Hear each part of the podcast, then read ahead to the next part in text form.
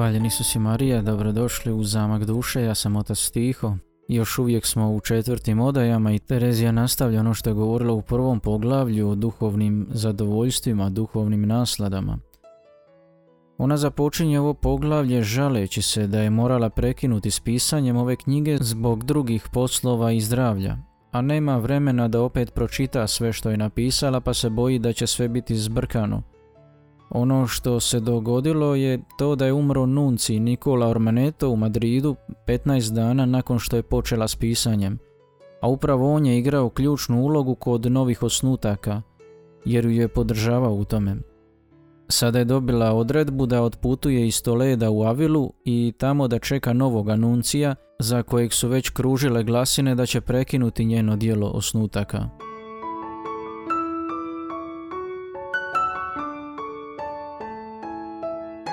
Moj Bože, u što sam se upustila? Ne znam više niti o čemu sam govorila. Poslovi i zdravlje su me prisilili da prekinem kad je bilo najvažnije. Budući da mi je slabo pamćenje, a nemam vremena ponovno pročitati sve što sam do sada napisala, sve što radim bit će jako zbrkano. A tko zna, čak je možda neprekinuta zbrkanost sve što govorim. Barem ja tako osjećam. Čini mi se da sam govorila o duhovnim zadovoljstvima i kako se miješaju ponekada sa našim strastima, te kako su popraćene jakim uzdasima. A od nekih sam osoba čula da im se od toga stežu grudi, te da su tada podložne i vanjskim kretnjama koje ne mogu suzdržati. Tako su snažni da im poteče krv iz nosa, a događaju se i druge slične mučne, neprikladne stvari. O tom ne znam ništa, jer ja to nisam proživjela, ali vjerujem kako ove osobe mora da iza toga osjete utjehu, jer kao što sam kazala, sve završava na velikoj želji da se ugodi Bogu i uživamo u njegovu veličanstvu. Ono što nazivam slastima Božjim i koje sam drugdje nazvala molitvom smirenosti je posve drugačije, kao što to znaju one koje su po milosrđu Božjem to već iskusile. Da to bolje shvatimo, predočimo dva vrela sa dva pojila, koja se pune vodom. Neznalica kakva jesam, s premalo oštroumnosti, ne nalazim ništa prikladnije od vode, da bolje rastumačim neke duhovne stvari. A vodu jako volim i promatrala sam je pažljivije nego li druge stvari. Osim toga, u svim stvarima koje je stvorio tako velik i tako mudar Bog, mora biti mnoštvo tajni kojima se možemo okoristiti, kao što to rade oni koji se u to razumiju. Uz to smatram da svaka stvarčica što ju je Bog stvorio, makar to bio i mravić, sadrži više divnih, prikrivenih tajni nego što mi to možemo i zamisliti. Kada Terezija govori o razlici između duhovnih zadovoljstava i duhovnih naslada, ona zadovoljstva vidi kao rezultat vlastitih napora u molitvi. To znači da početnici u molitvi čine ono što mogu svojim snagama i što zahtijeva često puta i veliki napor i pronalaze ili primaju velika zadovoljstva u molitvi. U knjizi Moj život ona kaže ovako: pomislimo li ili promotrimo li što je Gospodin prošao za nas, to nas potakne na samilost, pa je slasna patnja i suze što proistječu odatle.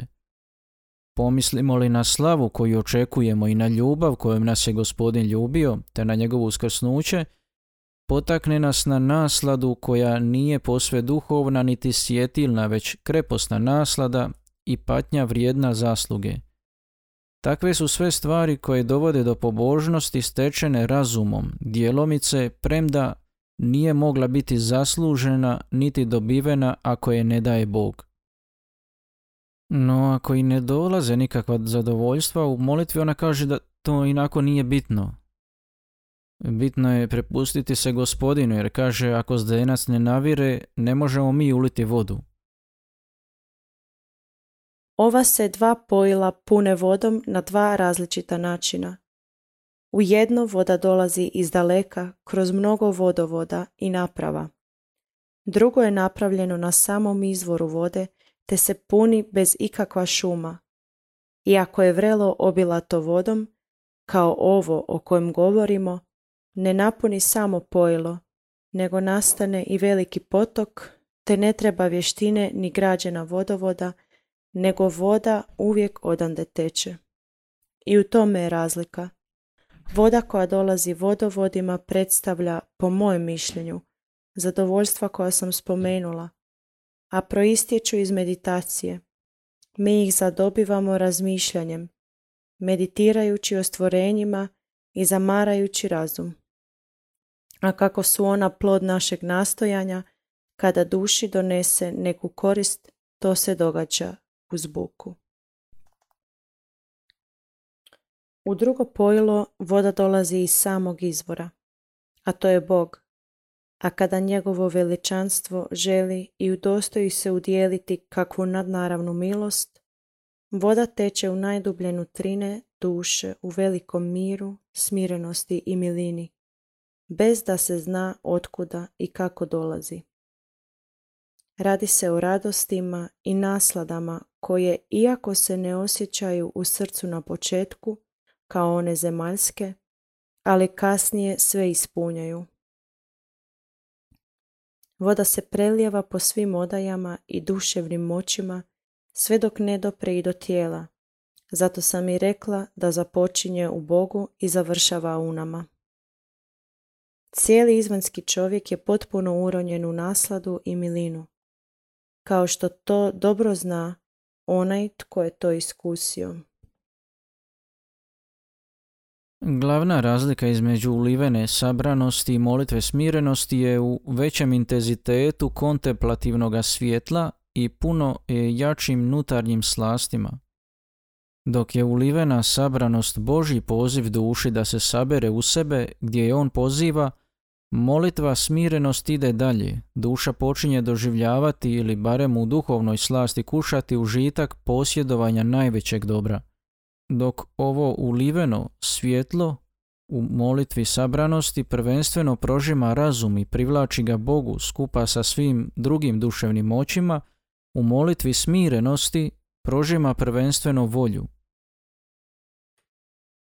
Dok sam ovo pisala, sjetila sam se retka kojeg sam spomenula. Raširio si moje srce, u kome se kaže da se srce raširilo, a meni se čini da se ovi učinci ne rađaju u srcu, nego proistječu iz još unutarnijeg dijela kao iz nečeg puno dubljega. Mislim da to mora biti iz središta duše, kako sam kasnije shvatila i reći ću poslije.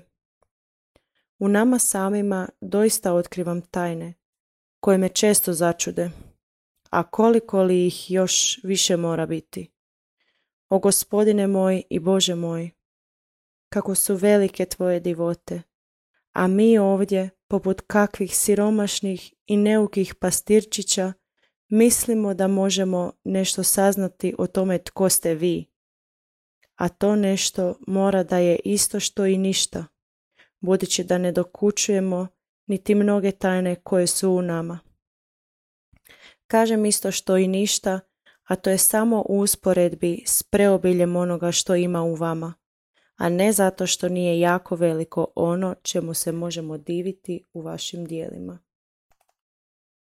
Sjetimo se da je molitva odnos s Bogom. U knjizi Moj život Terezija govori o molitvi mira, smirenosti. Ovdje govori o tom istom iskustvu kao duhovnoj nasladi, slasti, radosnom uživanju Boga. Molitva mira odgovara onom drugom načinu zaljevanja vrta o kojem govori u 14. 15. poglavlju knjige Moj život. Molitva mira označava prvi oblik mistične molitve, jednu vrst pasivno kontemplativne molitve u kojoj Bog preuzima inicijativu. Ovaj oblik mistične molitve prvenstveno se izražava u volji koja je središte ili srce cijeloga života osobe. Terezija ovaj naziv molitva mira pronašla u knjigama o duhovnom životu koje je čitala u to vrijeme. Ovaj naziv je suprotnost onome diskurzivnom razmišljanju o kojem smo govorili u prošloj epizodi, a koje Terezija uspoređuje sa izvanjskom bukom, prevelikom aktivnošću razuma. U molitvi mira duša kuša tišinu i odmor. Tiče se volje i duša kuša ljubav koja nadilazi sve ostale moći duše, kao što su pamćenje, mašta, imaginacija, koje su još uvijek aktivne. Kod ovog početnog stupnja mističnog iskustva, prema Tereziji, samo je volja dotaknuta Božjom milošću, kuša ljubav i na trenutke je čak i sjedinjena s Bogom.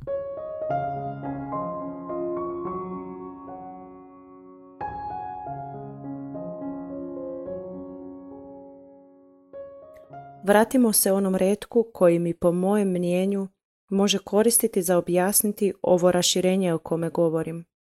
Čim nebeska voda počne navirati iz svojega izvora o kojem govorim, to jest iz naše dubine, izgleda da se sva naša nutrina rasteže i širi, ispunjaju uzvišenim i neizrecivim dobrima, tako da ni sama duša ne može shvatiti što joj se tada daje. Duša osjeća kao neki miris, kao da se u našem unutarnjem dnu nalazi žeravica na koju se bacaju prelijepi mirisavi miomirisi.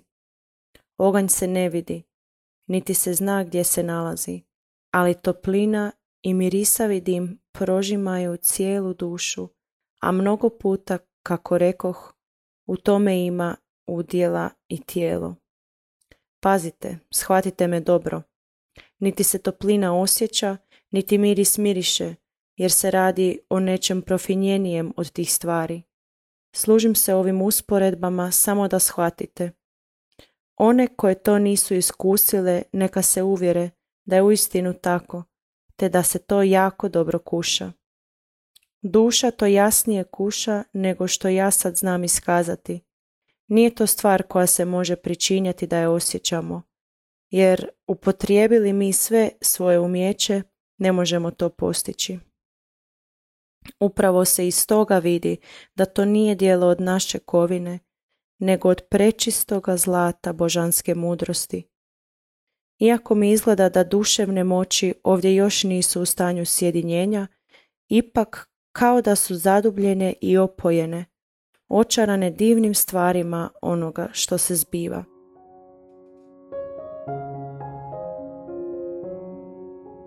Što se tiče duhovnih naslada, za razliku od duhovnih zadovoljstava, oni čine da duša postane radosno svjesna Božje prisutnosti. Tako da Terezija sada manje priča o volji, a više o onim dubinama duše, središta duše, o produbljivanju čitava života u zamku. Upravo u tim skrivenim dubinama će odnos duše s Bogom učiniti da provre voda, koja će se početi prelijevati čak i na tijelo i na njegove osjete i aktivnosti.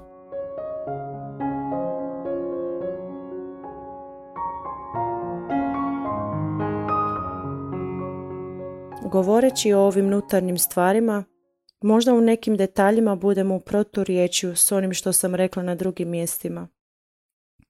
Ne treba se tome čuditi, jer je prošlo gotovo 15 godina od kad sam ono napisala. Možda mi je Gospodin dao više jasnoće u ovim stvarima nego što sam ih onda bila razumjela. Mogu se doduše i sada i onda varati, ali nikada ne bih mogla lagati, jer uz pomoć Božje milosti radije bih podnijela 1000 smrti. Stvari govorim onako kako ih shvaćam.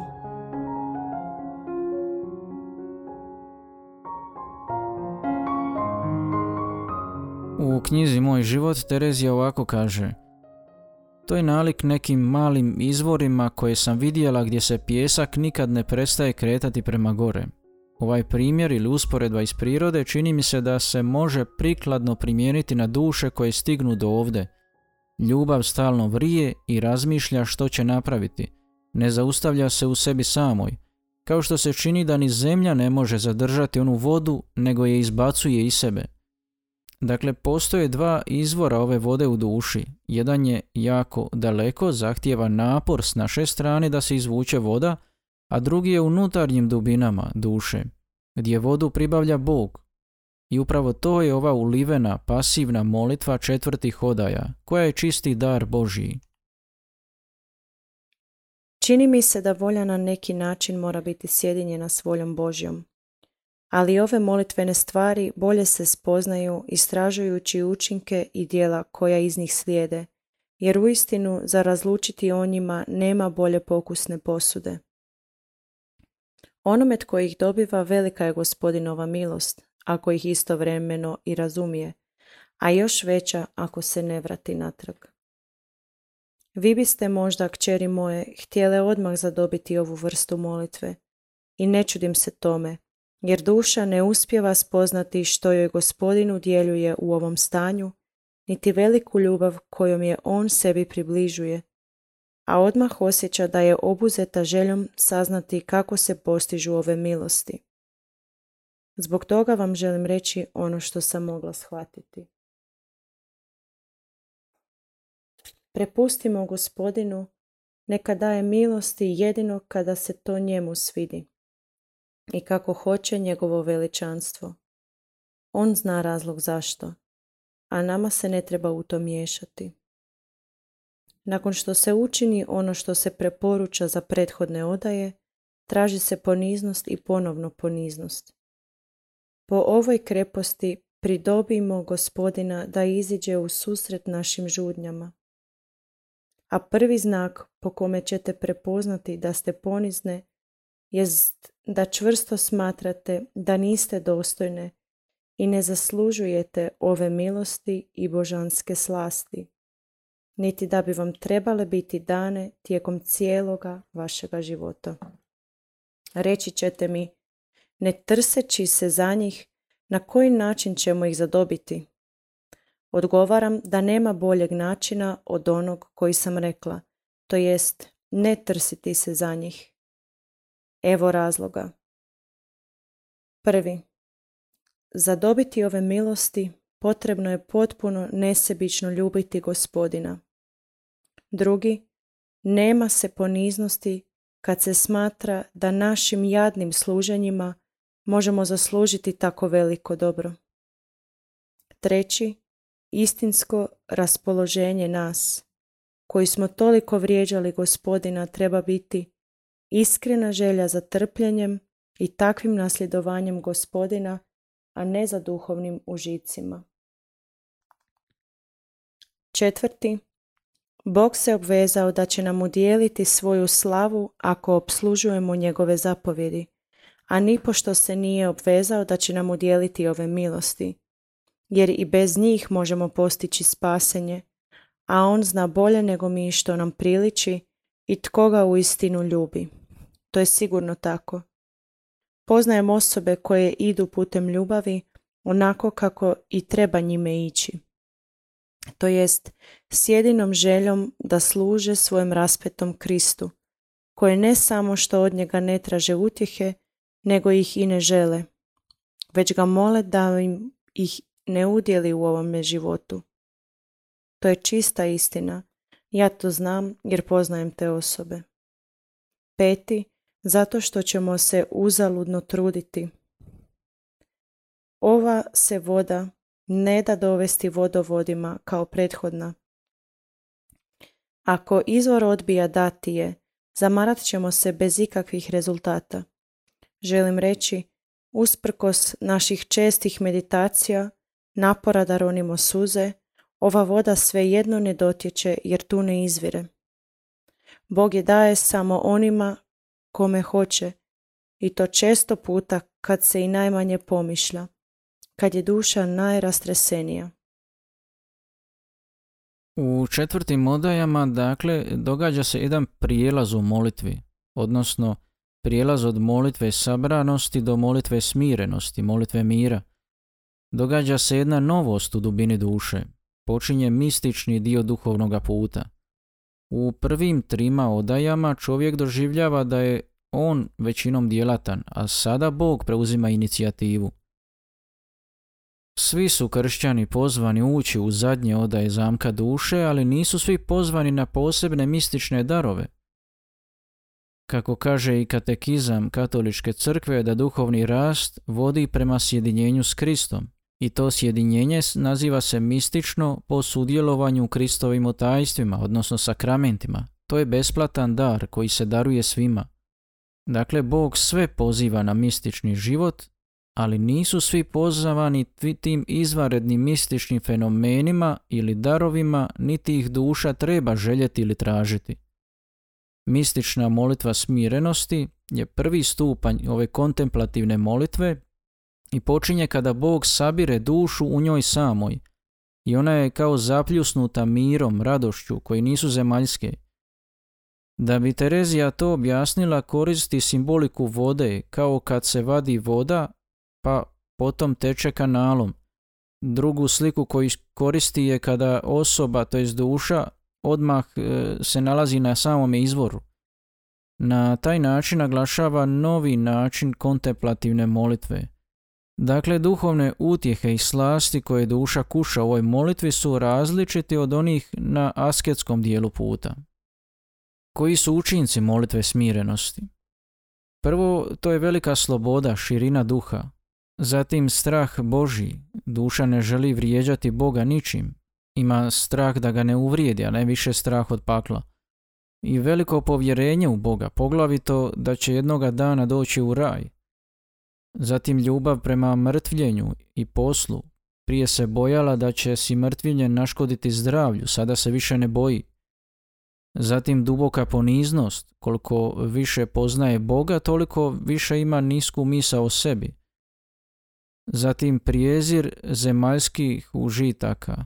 Smatra nevaljanim sve ono što je udaljava od Gospodina. I ova molitva čini da duša sve više raste u krepostima. Njegove smo, sestre. Neka čini od nas što želi. Neka nas vodi onuda kuda se njemu svidi. Ako se ponizimo i u istinu budemo nenavezane, kažem u istinu, jer to ne smije biti samo u našim mislima, što nas često prevari. Ako se u istinu odvojimo od svega, Gospodin neće propustiti da nam udjeli ove milosti, pa i mnoge druge, koje nadilaze svaku našu želju. Hvala mu i slava navijeke. Amen.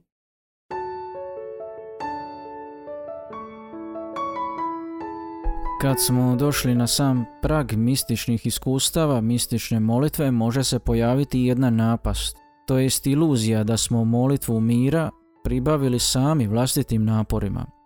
U Terezino vrijeme su postojali neki koji se vježbali u pražnjenju uma, slično onome što susrećemo u budizmu, no Terezija ne smatra da ćemo tako pribaviti ovu božansku vodu iz unutarnjega izvora. Ova molitva se ne može steći vlastitim naporima, niti tražeći je. Ona je besplatni Božji dar. Mi se samo možemo pripremiti da bi ju primili, ali na Bogu je da li će nam je dati ili ne. Ne možemo je steći nikakvim tehnikama, a ono što možemo učiniti je pripremiti se da je primimo i vježbati se u poniznosti i nenavezanosti.